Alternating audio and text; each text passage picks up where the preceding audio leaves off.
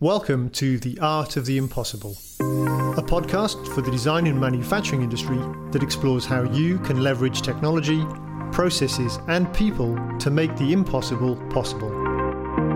I'm Asif Moghal, Senior Industry Manager at Autodesk, and each week I'll be joined by two experts from the design and manufacturing world to discuss their perspectives on the challenges our industry faces and share what they're doing to overcome them. From smart products mass customization, digitization, supply chain resilience, and the convergence of once diverse industries, this podcast is for anyone that runs a design and manufacturing business who's interested in making things possible. You can subscribe by following us on Apple, Spotify, or via your favourite platform.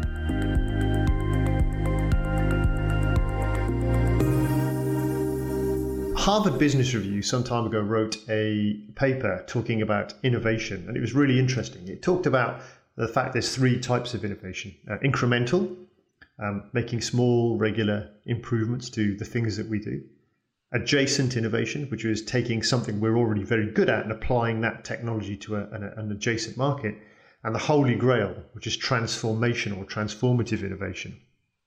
And what's really interesting is that the top performing companies tend to have a blend or a balance of those three types of innovation. But transformative innovation carries with it the biggest amount of risk, but also the greatest amount of reward. And I think that's why so many organizations are, are hell bent on trying to find their next big thing, their next big transformation. So, how do we enable SME manufacturers to de-risk and you know dial up the amount of transformative innovation they do? Is it purely that we have to train our people?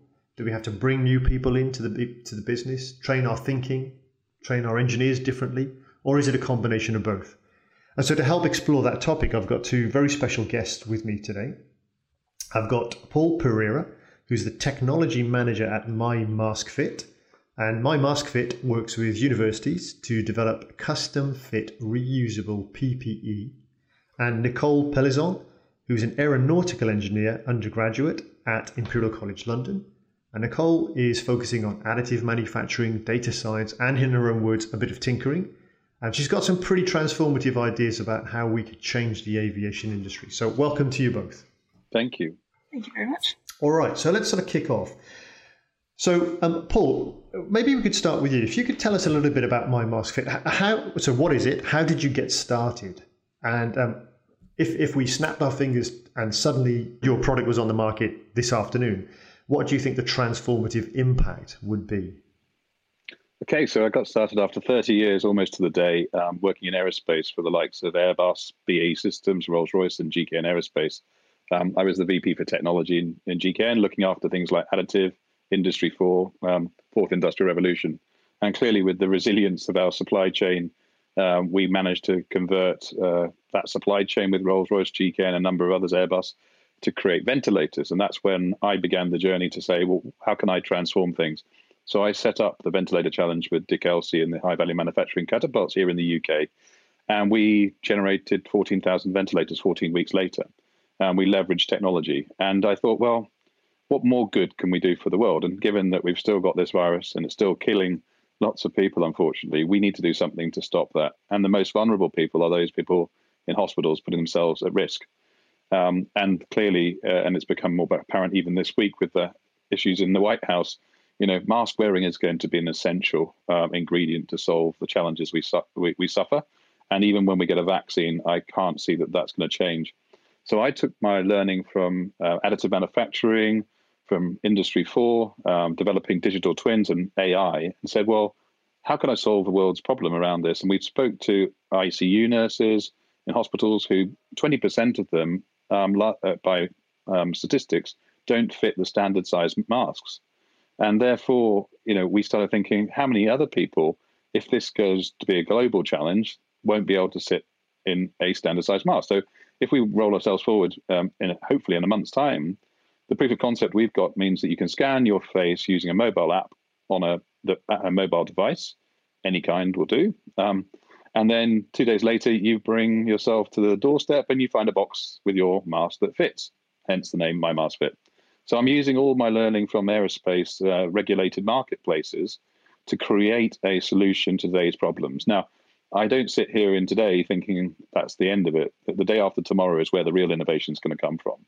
And so beyond the mask, we can see how we can use the same technology to do my shoes fit, uh, my my glasses fit, my um, iPod earpods fit. You know, anything to do with a personalization. I think one of the challenges of this decade is more personalized products and services, and also it means that we need to think about a distributed supply chain. And you know, we know that in the midst of this pandemic, some amazing things have happened which have been transformative. Um, I'm working with Swansea University, who are partnered uh, with us on creating this marketplace, and hopefully we will see uh, Autodesk heavily involved in that. And what we're going to do is um, build off the back of their um, additive manufacturing server farms that they created, and they provided 14,000 uh, face shields within two weeks um, through this 3D uh, printing farm distributed network. So, what more can we do about asset sharing? And I think that's another part of the supply chain that's going to be transformed when we actually look at distributed supply chains. And then we think about the business model. And I think these three things coming together will transform the whole of manufacturing. So, the manufacturing supply chain business model could be on piece part manufacture for one good today and another tomorrow. So, how do we create this flexible, agile, responsive supply chain that can take a design, develop it, move it into production, and rapidly reconfigure their business overnight. That's the challenge for this transformation, I believe. That sounds absolutely huge, Paul. I mean, so you know, the, there's a potential for the product to transform um, um, the lives of uh, the people it's designed to protect. Um, you know, a better, a better fitting product um, uh, decreases the risk of um, somebody transmitting COVID virus then what you said, the process has the ability to transform, and potentially there's an adjacent innovation opportunity there. Well, if you can make a mask fit, then what, what you know, why not shoes or earpods, as you are saying?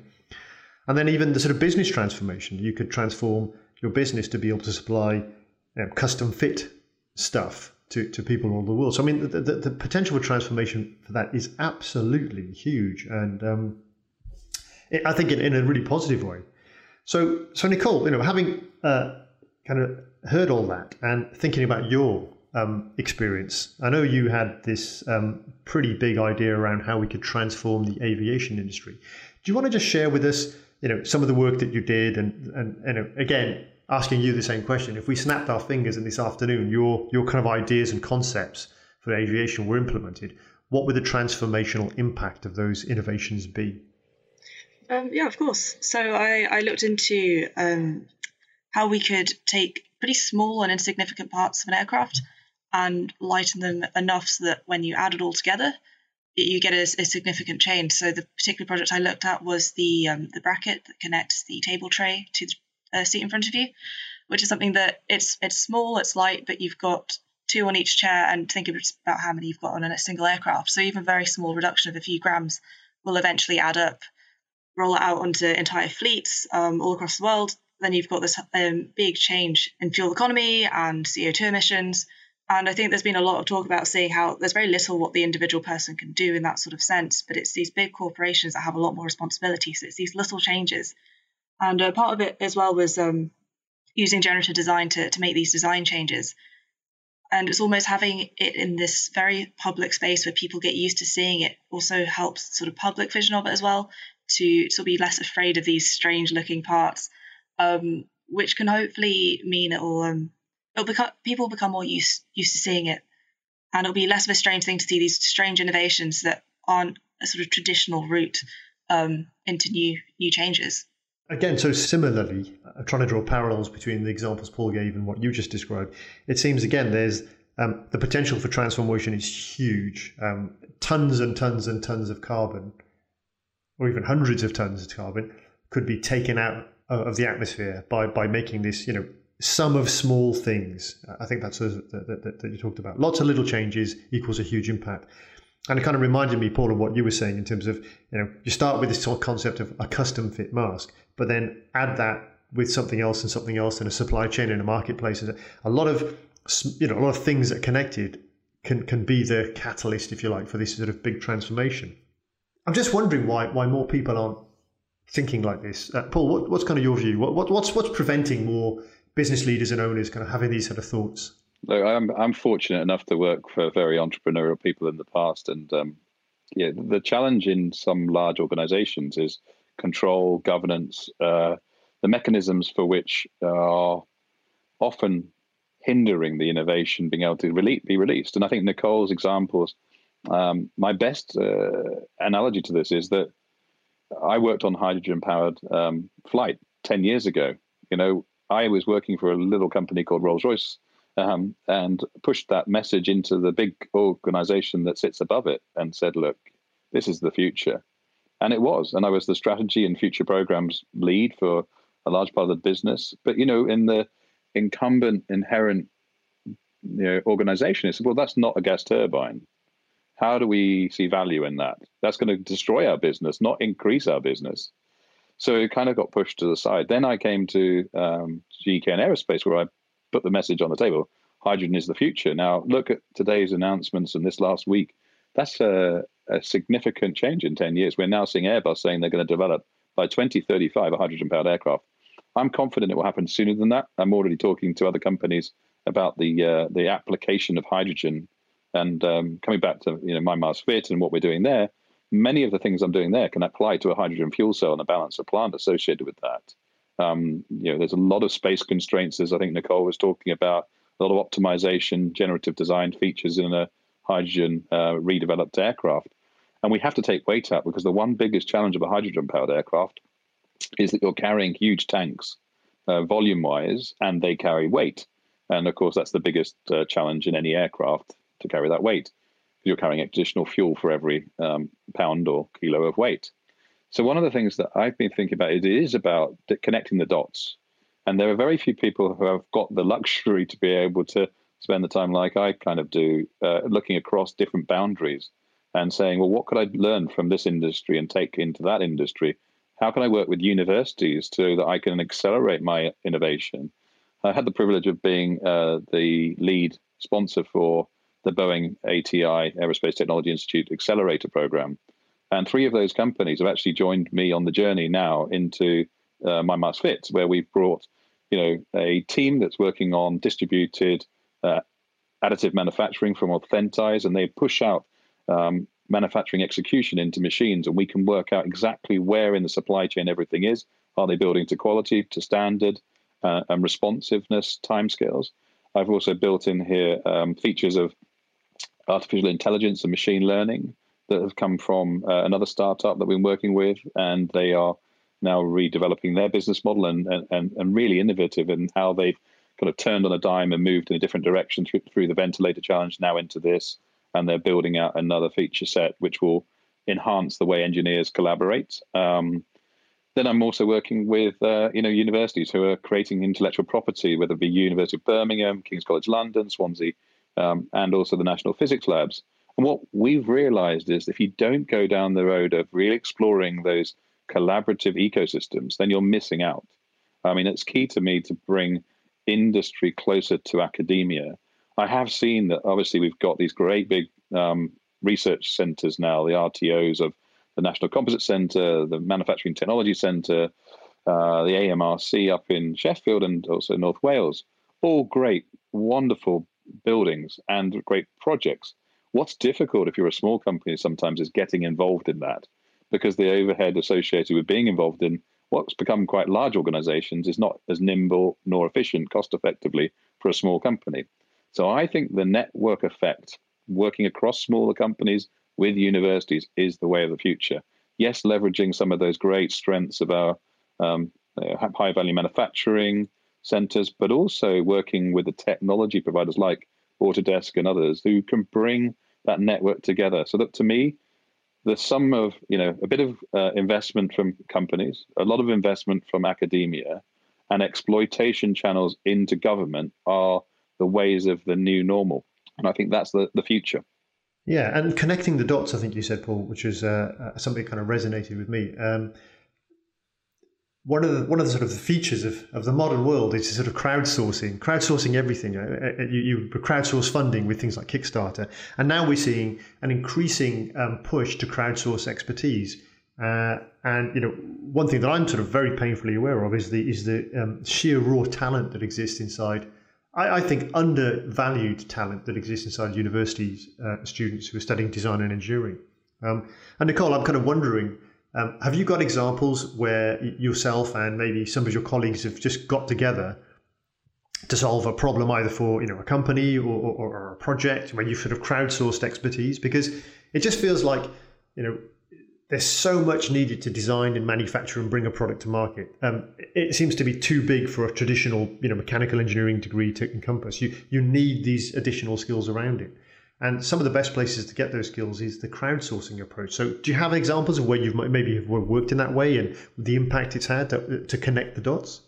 Unfortunately, I don't, um, which I think is a real shame. It's um, I completely agree with what both of you are saying that it's this connecting the dots, working um, through multidisciplines is incredibly helpful. Not only do you have this extra knowledge, this new way of thinking, but it's also sort of building that network and finding out the different ways that different departments do things. And perhaps it's just you know specific to, to my university, but it's something I think that really should be pushed forwards and is, is where this sort of link between academia and industry can become really helpful. So obviously it it can be quite difficult from within an academic sense to have this this cross um, cross department working.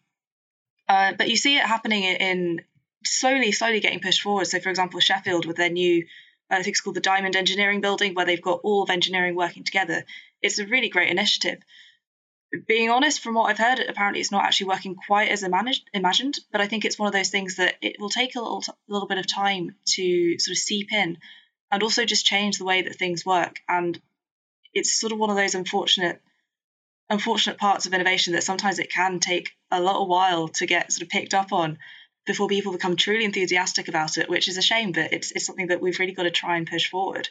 And I think, you know, taking Sheffield's example, it would be great to see that in more places because it's really this whole talking to other people, seeing how other people do things is, I think, a significant part of education and learning. Yeah, on that, Nicole, I'm just adding to this thinking, I'm wondering whether the new normal doesn't position things like a building as actually a feature that we will not need in the future. You just talked about getting people together, collaborating, seeing what each other's doing, learning from that. But with digital, um, you know, I'm also working with a company I've just founded in Wales um, to build out of gaming technology. You know, my kids spend lots of time on gaming consoles, and they're socially networked. They're continuing their social engagement despite lockdown, building new things like Minecraft or you know, continuing uh, with that theme, I've worked with Ingenuity. I'm on the non-exec panel, uh, working to develop skills in, in STEM. And we've built something called Skills Miner, where we can bring together people's abilities and even tap into, as Asif was talking about, unacknowledged capability. So Skills Miner actually allows people from all walks of life to go in and play within an environment which is a truly engineering capability um, skill set environment. It tells you where your skills are. We have a great story of a, a young girl who was in a deprived area around Manchester, and uh, her teacher pretty much wrote her off. We took the skills miner tool to their school, and she was um, playing away with this tool. Suddenly, a report came back and said to uh, the teacher, "Actually, this lady, this young girl is um, possibly your brightest." The teacher didn't understand. I mean, she wrote her off almost. Um, and this girl realized that she had untapped capability in engineering. And since then has begun really to involve herself in startup projects and get involved online in making things happen. And it's a wonderful story where, you know, and, and she comes from a very diverse background. She's hugely innovative, slightly dyslexic, maybe slightly autistic, uh, and maybe that's part of who I am too. But um, the, the, idea of bringing together people with untapped capabilities that may not rise to the surface is something I think is fascinating. And then building on this to think about what can we do around aviation right now. You know, I, I remember leaving university in a downturn, and, and guess what? You know, we're in that same place some 30 years on. Um, what can we do with this amazing talent that's coming out of universities to build the future aircraft? I now think there's probably capability sitting around many of it idle in in actual activity, but not idle in their minds. So I remember even thinking about raising the platform we've created, open source, let anyone come onto it and collaborate. I'm actually working with a, a, a young lady who got a first class degree out of um, Bristol in aeronautical engineering, and she's created a platform called Engineer to Engineer. And it's like a peer to peer type learning setup. So engineers can connect with each other across the globe and share their learning. Um, and she's done amazingly. She's now back in Dubai with her family. And we keep working on that platform. In fact, yesterday we started connecting up with other universities across the globe. Um, I think there are new models where we can bring the talents together to solve these global challenges. And I take the, the ventilator challenge as another example of that, where industry with academia, with kind of scientists, brought to the table a real solution that no one would have dreamt of even six months ago. So here's the possibility to solve climate change. I think it's a bigger challenge than COVID. There's, there's a definite groundswell of this. I hear this a lot, almost in every sort of podcast we, we've recorded, every customer conversation I have, it comes back to collaboration, open source, being more collaborative, being more open, um, not trying to manage a process, but create an environment for people to innovate and talk and work together. I suppose I suppose the challenge is um, the natural tendency for the commercial world is we must we must monetize it. And if we can't see how we monetize it immediately, let's kill it. And so, you know, that's sort of short-term thinking, and, and, maybe Nicole, that's you know what you were talking about with the Sheffield is is you know we create an environment, we expect to deliver results instantly, but perhaps if we took a longer-term view, um, we just all relaxed about it, the results will come, and maybe they might be different to the results we expected, but they, they could still be as valuable. And it just strikes me that's a sort of that's a mental attitude. That's nothing to do with technology. That's to do with human beings. So I kind of wanted to just let now move on to explore um, characteristics of um, innovative companies and innovative people. So, um, so Nicole, let, us sort of start with yourself. So, if you if you had to write, um, let's, let's let's imagine we're, we're, we're coding DNA coding. We're going to create the ultimate innovative human being. Um, what are some of the characteristics that you think that person would be if we were to look at them, them and say, there is a really innovative human? It's a tough question, I know, but um... it is, yeah. I was going to say, aside from the sort of the immediate obvious of the, the vague intelligence idea of someone who's capable and um, able to sort of create these these innovative ideas, it's I think a large part of it is probably just down to being open, um, open to to hearing new things, open to change. In particular, it's um, particularly with working from home now during the pandemic. It's it's really I think put a spotlight on companies that are open to this new digital way of thinking you know, companies that listened to their younger employees and said, yes, we'll implement things like Zoom from the start and uh, Slack, all these sort of platforms that allow working from home, working from different countries. And it's made the world not smaller, but closer together. And it means you can collaborate with people from across the world so much more easily. And it's just being open to these new experiences that I think is the, almost the more crucial thing. A great idea means nothing if you can't implement it properly. It's being willing to, to shift with the tide as well as things go. Um, as much as I hate to say it, uh, from the sort of uh, what's the word morality of it, Amazon have been doing fantastically now um, for various reasons. But part of it is just because they were sort of that far ahead of the curve with this, um, allowing the customer to have so much choice over the product. Yeah, yeah. I think that to build on that, I think the the characteristics of someone who's innovative, I think, uh, builds on other people's ideas and and sees strengths in people. Um, but they also, I think, see patterns and they see ahead of the curve in terms of trends. So we talk about data analytics and AI. I think the human mind is the best AI tool we have. Um, some people ask me, well, Paul, how, how, did you see things like hydrogen coming? How did I mean, I saw ventilators coming before we needed ventilators. Um, I use many different sources. I just counted the number of books that I've read since lockdown and it's over 50 different books. Um, and I, someone just asked me, well, did you did you get them from the library? And I, I just go on Amazon, back to you, and I find these most amazing resources of brilliant minds across the world. But I also integrate them and join up the dots with you know social media. So I'm not you know constrained by one set of themes, and I build up pictures of what could be the next trend and how does I how do I respond to that trend? What are the challenges that I can bring to support in and develop? So I already see the next thing that's about to hit us. You know, there won't be a vaccine anytime soon, as much as I can want to have it in our doorsteps, you know, and we want to. You know, the, the facts are, even if we have a vaccine, the most likely booster time will be every two months. So, you know, we are going to be living with this virus for some time. So, you know, do we need actually to think about a distributed vaccination service where, you know, pharmacies now become vaccination points? Do we need to think about, um, you know, each self vaccinating each other? Are we going to get to a point where there's going to be a, a new model for distribution of the, the antivirals? Um, what does that bring to my mind? It brings to my mind a huge new logistics chain, a new way of thinking. Um, I've talked about drones being a, a last mile logistics service. I think we're going to see the deregulation of aerospace in some areas where drone deliveries for anti vaccines will be required. There are certainly people in remote areas today that can't get themselves out of their house, particularly the vulnerable and the weak and, and those that are exposed and sheltering. We need to look after them. And I think that we, we must think about how our technology solves the humanitarian problem. I stood on a stage about November last year with a, a wonderful um, speaker called Gerd um, Leonhard, who talks about the use of technology. We can use it for all the good reasons, but there will be some people who use it for the wrong reasons. And I think it's our role in society to police those good reasons and keep building on them. Um, and that's something I'd like to work with, you know, universities and construct a social enterprise around the use of unmanned air vehicles to help support this next big challenge. And so, so to kind of achieve that, um, if we go back to Nicole's, she's kind of created this this this ultimate human being. Um, and if I summarize what you were saying, Nicole, the person has to be creative, obviously.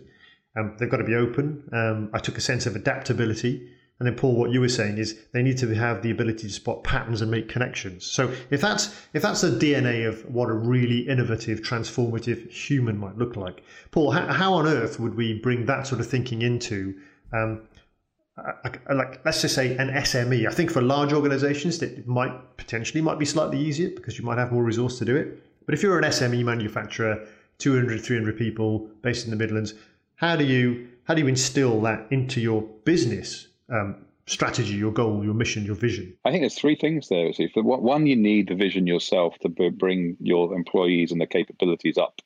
I think you need two, the confidence to go and apply it, and three, you need some resources to make it happen. If you have the ingredients of the vision, the resources, and the capabilities in in whatever form that might be through a distributed collaboration, whether that be in your own team, I think you've got everything that it takes. You just need that confidence to take it to the next level. I mean, this environment we live in and the way that the UK government, in particular, I think other governments around the world are looking at the challenge and building back better or the green growth, there's so many opportunities that I can see that if you're a small company, just grab them, take the confidence and go. Because no matter which way you turn, there'll be people to help you. And I think it's the first time in my life that I felt like actually being in an SME is better than being in a corporate. I think I'd rather spend my life, you know, building new uh, solutions fast and quick, rather than sitting in a big organization worrying about when the next ten billion pound order is going to come through the door in aerospace. You know, that's a challenging thing. Do, do you think it's possible to, um, you know, you sort of mentioned vision, confidence, and resources, and I know lots of SMEs who have the beginnings of a vision. Um, I would say, uh, without being disrespectful, their confidence level is really low. Um, is it possible to kind of dip your toe into messing around with the resources that are available. And here again, I'm, I'm thinking specifically about going to a university, connecting with you know students like Nicole and, and your sort of peers. Can you kind of reverse engineer confidence and vision by engaging? Do, do, do you think that's possible? Absolutely. Uh, yeah. I've just built so many good friends because I've just taken a step towards a university and said, look, I'm not the expert you guys are. Um, how would you solve this problem? And they sort of say, well, actually, you do know a bit about this already, but let me help you with what we do know and plugging those yeah. gaps. I mean, I think a university, if I think about it in my career, has always been a key part of how I've thought about things. I took a systems engineering approach, doing an aeronautical engineering degree, getting a first class from Bath. And that has been probably the best thing I ever did. But at the same time, on top of that, I was also an apprentice. I got my hmm. uh, overalls on, went to the Rolls Royce Training College here in Bristol. Um, I learned on the trades, you know, how to mill, how to weld, uh, how to um, assemble. I learned all the basics, which I think is sometimes the vocational bit which universities needs to bring to the table a little bit more. I love, you know, the the big academic um, powerhouses we have in the UK in particular. But if we don't integrate that with practical reality, and this is the challenge we've got under lockdown and the continuation of this this virus, how do we give people the practical experience of being an engineer in the field. And I think there is a way, and I think technology helps us with that. You know, I uh, was lucky enough to be the, the biggest owner of HoloLenses from Microsoft in the middle of the ventilator challenge. We had 89 in total deployed across the UK doing remote um, learning effectively. So many of the people on that program I've still never met. We deployed HoloLens into seven different factories.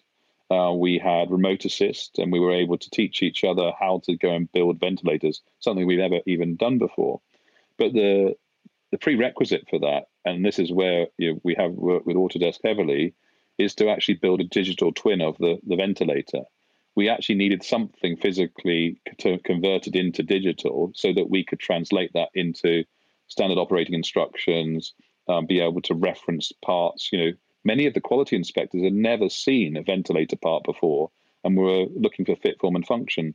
We augmented their capabilities, and you know, this is why I think we need to do augmented learning by providing the link to the digital and having a hybrid solution. So you could pick up a part, look at that through your HoloLens, and know that that part was fit, form, and function as per the CAD model. Now, when I think about this when I was at university, if I hadn't had the practical experience of being on the shop floor, you know, I could design, and I, I like Nicole's example of, you know, seats. I actually have done something to use generative design to uh, take about 20% of a business class seat weight out. Um, uh, but I, I needed to go and actually physically get a business class seat from actually an MRO shop in Cardiff. I pulled it into the the um, the office and scanned it turned it into a digital representation to see really if I could make this work. Because without it being physically in front of me, it became really difficult. Now that was a few years ago. Virtual reality has come along a long, long way. It's going to come further and faster. You know, we do need to though think about if you can't actually pick up these things and feel the weight. You know, you can't actually work out the space allocation quite as easily when you're actually not sitting in the seat, or you know, you need that physical piece. And I think without having some way to blend the physical and the digital, um, we're losing out. So one of the things I'm challenging myself to do is to see how we can bring people, particularly apprentices, into the physical environment, but safely. Um, I'm thinking about how to do that and looking at contact tracing, looking at the ways we can use um, uh, machine learning to you know learn whether someone's coming through the doors with a mask on you know and, and only open the door when the mask is on. Just things that just take some of the pain away from the future that we're going yeah, to live within. yeah. So uh, so nicole from your experience um, do you think enough smes are approaching universities and saying hey i got this challenge you know outside of the um, structured placement programs that exist. Do you think enough universities are knocking the door? Uh, sorry, enough SMEs, I apologise, are knocking the door of universities and having those kind of conversations that Paul has described? From from my limited experience, I, I would say no, and I think it's something that should definitely happen more. Um, I, I sort of completely agree with this whole. If an engineer hasn't got this experience of physically manufacturing something, seeing their design actually come to life, they're not a very useful engineer and it's something that I think a lot of engineering students have have an issue with. And it's once you do enter the workplace, having to then get accustomed to actually working with a physical product is very different to just seeing it on a piece of paper, doing a lot of maths in the background. It's it's not quite the same thing. And what Paul mentioned about uh, augmented reality and having this sort of interactive digital experience is the first step towards that. Given the expanding population, everyone's going to university these days. It's not always feasible to have everyone in the shop floor it, particularly looking at um, dense cities. Um, so, for example, with Imperial, we're in central London. There is nowhere to expand. It becomes very difficult to make sure everyone has time on a lathe, for example. So, having this digital experience is it's not the same, but it's certainly better than nothing. It's much better than seeing a video on a PowerPoint, for example. And it's enough to give you that understanding of how manufacturing works to then make your design smarter so that you're not having to go through and go through several iterations talking to the technician say well you know physically this is impossible. Why have you designed it like this? No we need to have that information before so that when we do take it to to be manufactured the workshop technicians are there to make it sort of put the final touches in make sure it's actually manufactured to the best to the best it can be rather than making these fundamental design changes because we have no idea what's going on. Um, so I think having this um, partnership, a closer partnership with SMEs, can give this opportunity to more students where they're not necessarily having to go through the university to um, to get this experience, right? So um, they can offer a new perspective. Mm-hmm. As in, we know nothing from the, the way things are manufactured, but we can offer this fresh perspective on how we think things should go based on what we've seen and based on the fact we don't have these pre preconceptions of how it should be and then learn from people who've actually done it physically and said well this is why we didn't do it like that or perhaps we'd never thought of that. And it's getting this synergy of two completely different backgrounds. And eventually hopefully we'll roll out some better engineers. It just sounds so painfully easy to do. I mean if i was running an sme um, I, I, would be kicking the door down of uh, cardiff university saying where are your where are your design and manufacturing and, and engineering students? Because i want to talk to them or is there anything stopping SMEs, um, you know, the, the, comment you made, Nicole, about um, having access to sort of physical hardcore manufacturing facilities, so like lathes, to, you know, mills, that kind of stuff. Is there anything stopping a manufacturing company kind of almost buddying up with university and saying, look, if you want to, if you want to mess around with lathes and you want to see lathes, I'm thinking pre-COVID, obviously. Um, uh, is there anything stopping universities and SMEs connecting to say, you know, we've got a specialist lathe, or we've got a five-axis mill, or we've got 3D printers, we've got resource and capability outside of your condition, your, your traditional capability, um, and sort of almost making those available to universities. Would, would that be something that you think is possible to do, Nicole, for, for, from a you know university industry partnership point of view? I think uh, the largest issue with that would probably be um, from the sort of knowledge, health, and safety side. You don't want a student to come in and then break a really expensive machine and it obviously takes time to train someone to use it. Um, but I think even from the point of view of just perhaps having this conversation about a design, taking it through the different stages, not necessarily have the student manufacture it, but at least have them on site to be able to see how it works, understand the, the sort of pinch points of their initial design, for example, or the things that actually perhaps turned out well. Um, it's it's difficult. I think it would be fantastic for everyone to have this experience of actually manufacturing something, but it I, I can understand that it's most likely unattainable for the majority of people. I think I, th- I think the, the good thing about this conversation is that there aren't all the answers, but an SME obviously has a focus on probably a smaller um, portfolio than a, a, larger corporate. The benefit of being connected with a, a university is looking across the different um, schools. And we're working uh, with the likes of the School of Manufacturing and um, Life Sciences and maxillofacial um, surgery uh, unit out of King's College London. We're working with Birmingham on uh, you know, medical device design. We're working with you know, Swansea University on scaling up manufacturing using uh, Industry 4. We're working with Sheffield on the AMRC side with looking at how we can deliver, you know, robotics and cobotics. Know, all of these things are amazingly interesting. But the one thing that's missing from all of that, and this is something I'm trying to tackle, is to look at the so- social aspects of this. If you start thinking about um, user experience, someone trying to um, move themselves into a digital manufacturing environment with new business models, um, you have to think about the impact that you're having on your people because if you start bringing cobots into a factory and thinking about the use of technology, you then have another set and suite of issues. You know, are those you know robots going to take my job? Um, you know, I think we have to think about it differently, in that we have to think about all these technologies complementing, augmenting our learning and our jobs. And I think one of the challenges that an SME might have is to work that bit through. And it's quite easy. I mean, let, us give you the example on the ventilator challenge, where one of those factories, and I'm not going to say which, but we had Rolls Royce, GKN, Airbus, Siemens, Ford. You know, we, we gave them HoloLens, and the response was like, wow, we'll just do this on paper. Um, we don't want the HoloLenses. They're just, they're, they're nice to have, not a necessary. So we'll, we'll turn those away. The others took those uh, HoloLenses, used them as a, an opportunity to try out the technology. And the benefit was that they could produce their ventilators at at half the cost and half the rate uh, and twice the rate.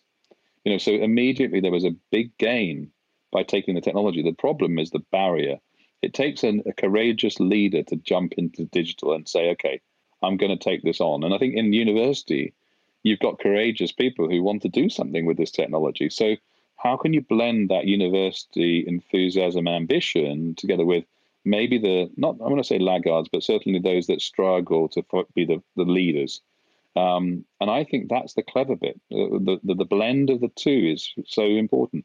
You know, we can push each other much further and faster if we have that blend. Diversity yeah. is the key in innovation, mm. and I think mm. you know universities have huge diversity of minds, of schools of thinking, the blend that comes across, and I think Nicole's touched on it.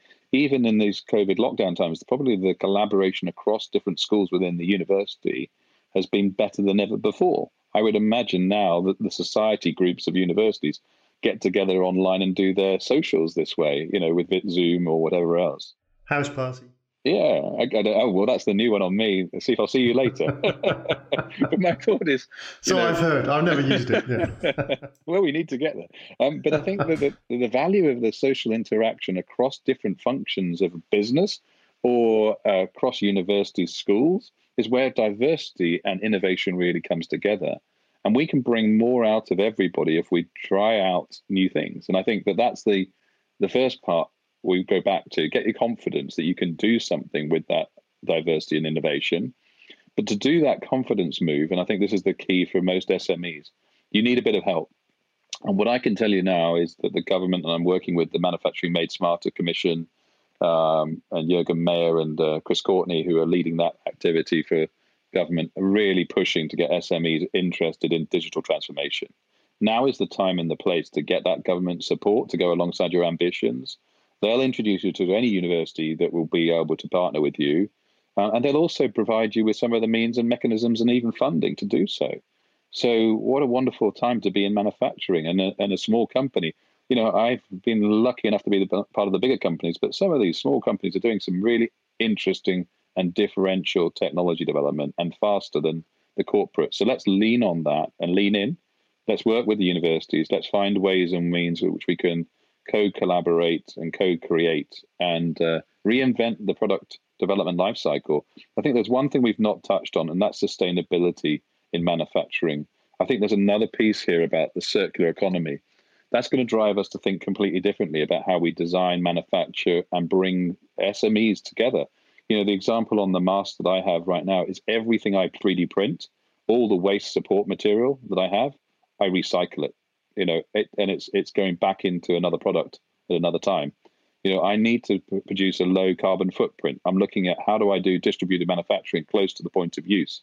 Could we create a factory in the box that ends up on a NHS hospital car park? So the day you walk into the, the, the factory in the box, maybe in a in a lorry, a bit like the blood donor, you get your face scanned. The following day, you come back and get your mask that's printed uh, with the components that have been assembled in that in that factory in the box. Um, how do we do these things that also benefit society, the sustainability argument? Again, an SME distributed manufacturing solution is a better option than these great big towers of strength of you know massive manufacturing companies. So today, I call upon all the SMEs out there to begin to think differently and, and embrace the change and, and learn from what we've been talking about and go and get access to the finances, work with the universities, and generate your proposition that will change your business and your future of your employees. So, so that brings me nicely to sort of the, the sort of last part of the conversation is um, um, what are the three? So, I'm going to, in a minute, I'm going to ask you both what are the three things, bits of advice you would give um, to the industry. So, for, Nicole, from, from your perspective, um, what are the three things you wish that every SME manufacturer, designer manufacturing company in the UK would start doing tomorrow to bring industry and education closer together? What are the three bits of advice you've got? And I'll Paul ask you the same thing in a minute. The main one for me is be brave.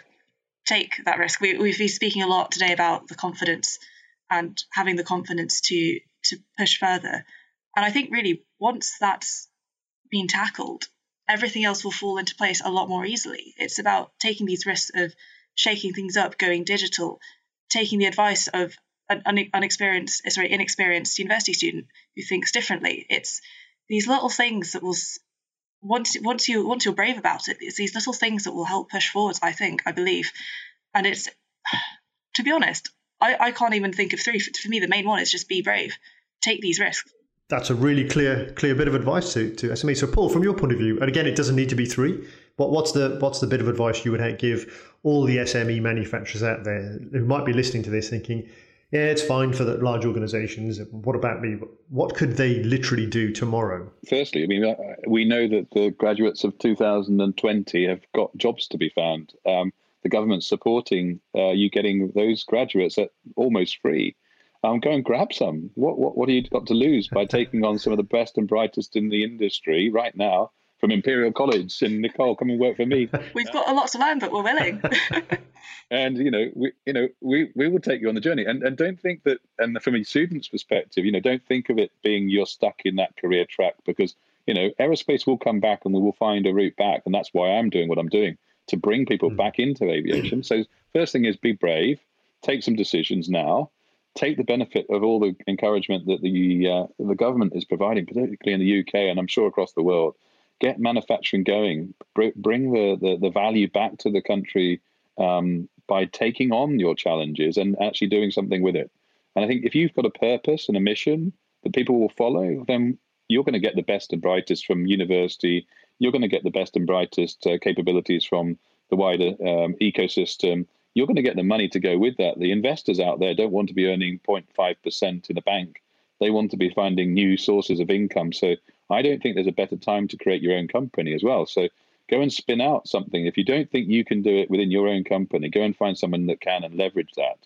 Um, and go and find ways and means that you may not have tackled before. So first thing is be brave, and I think Nicole's pointed that out. Second thing is look for support. Go and find those conversations if you have to use house party, go and go and go into some social environments and find a way to to you know network in a different way. I, I constantly use LinkedIn and uh, other things to get my uh, thoughts out there, and and it's really rewarding when you get the messages back saying, "Can you tell me more about that? Can we find out a little bit more about what you're doing there?"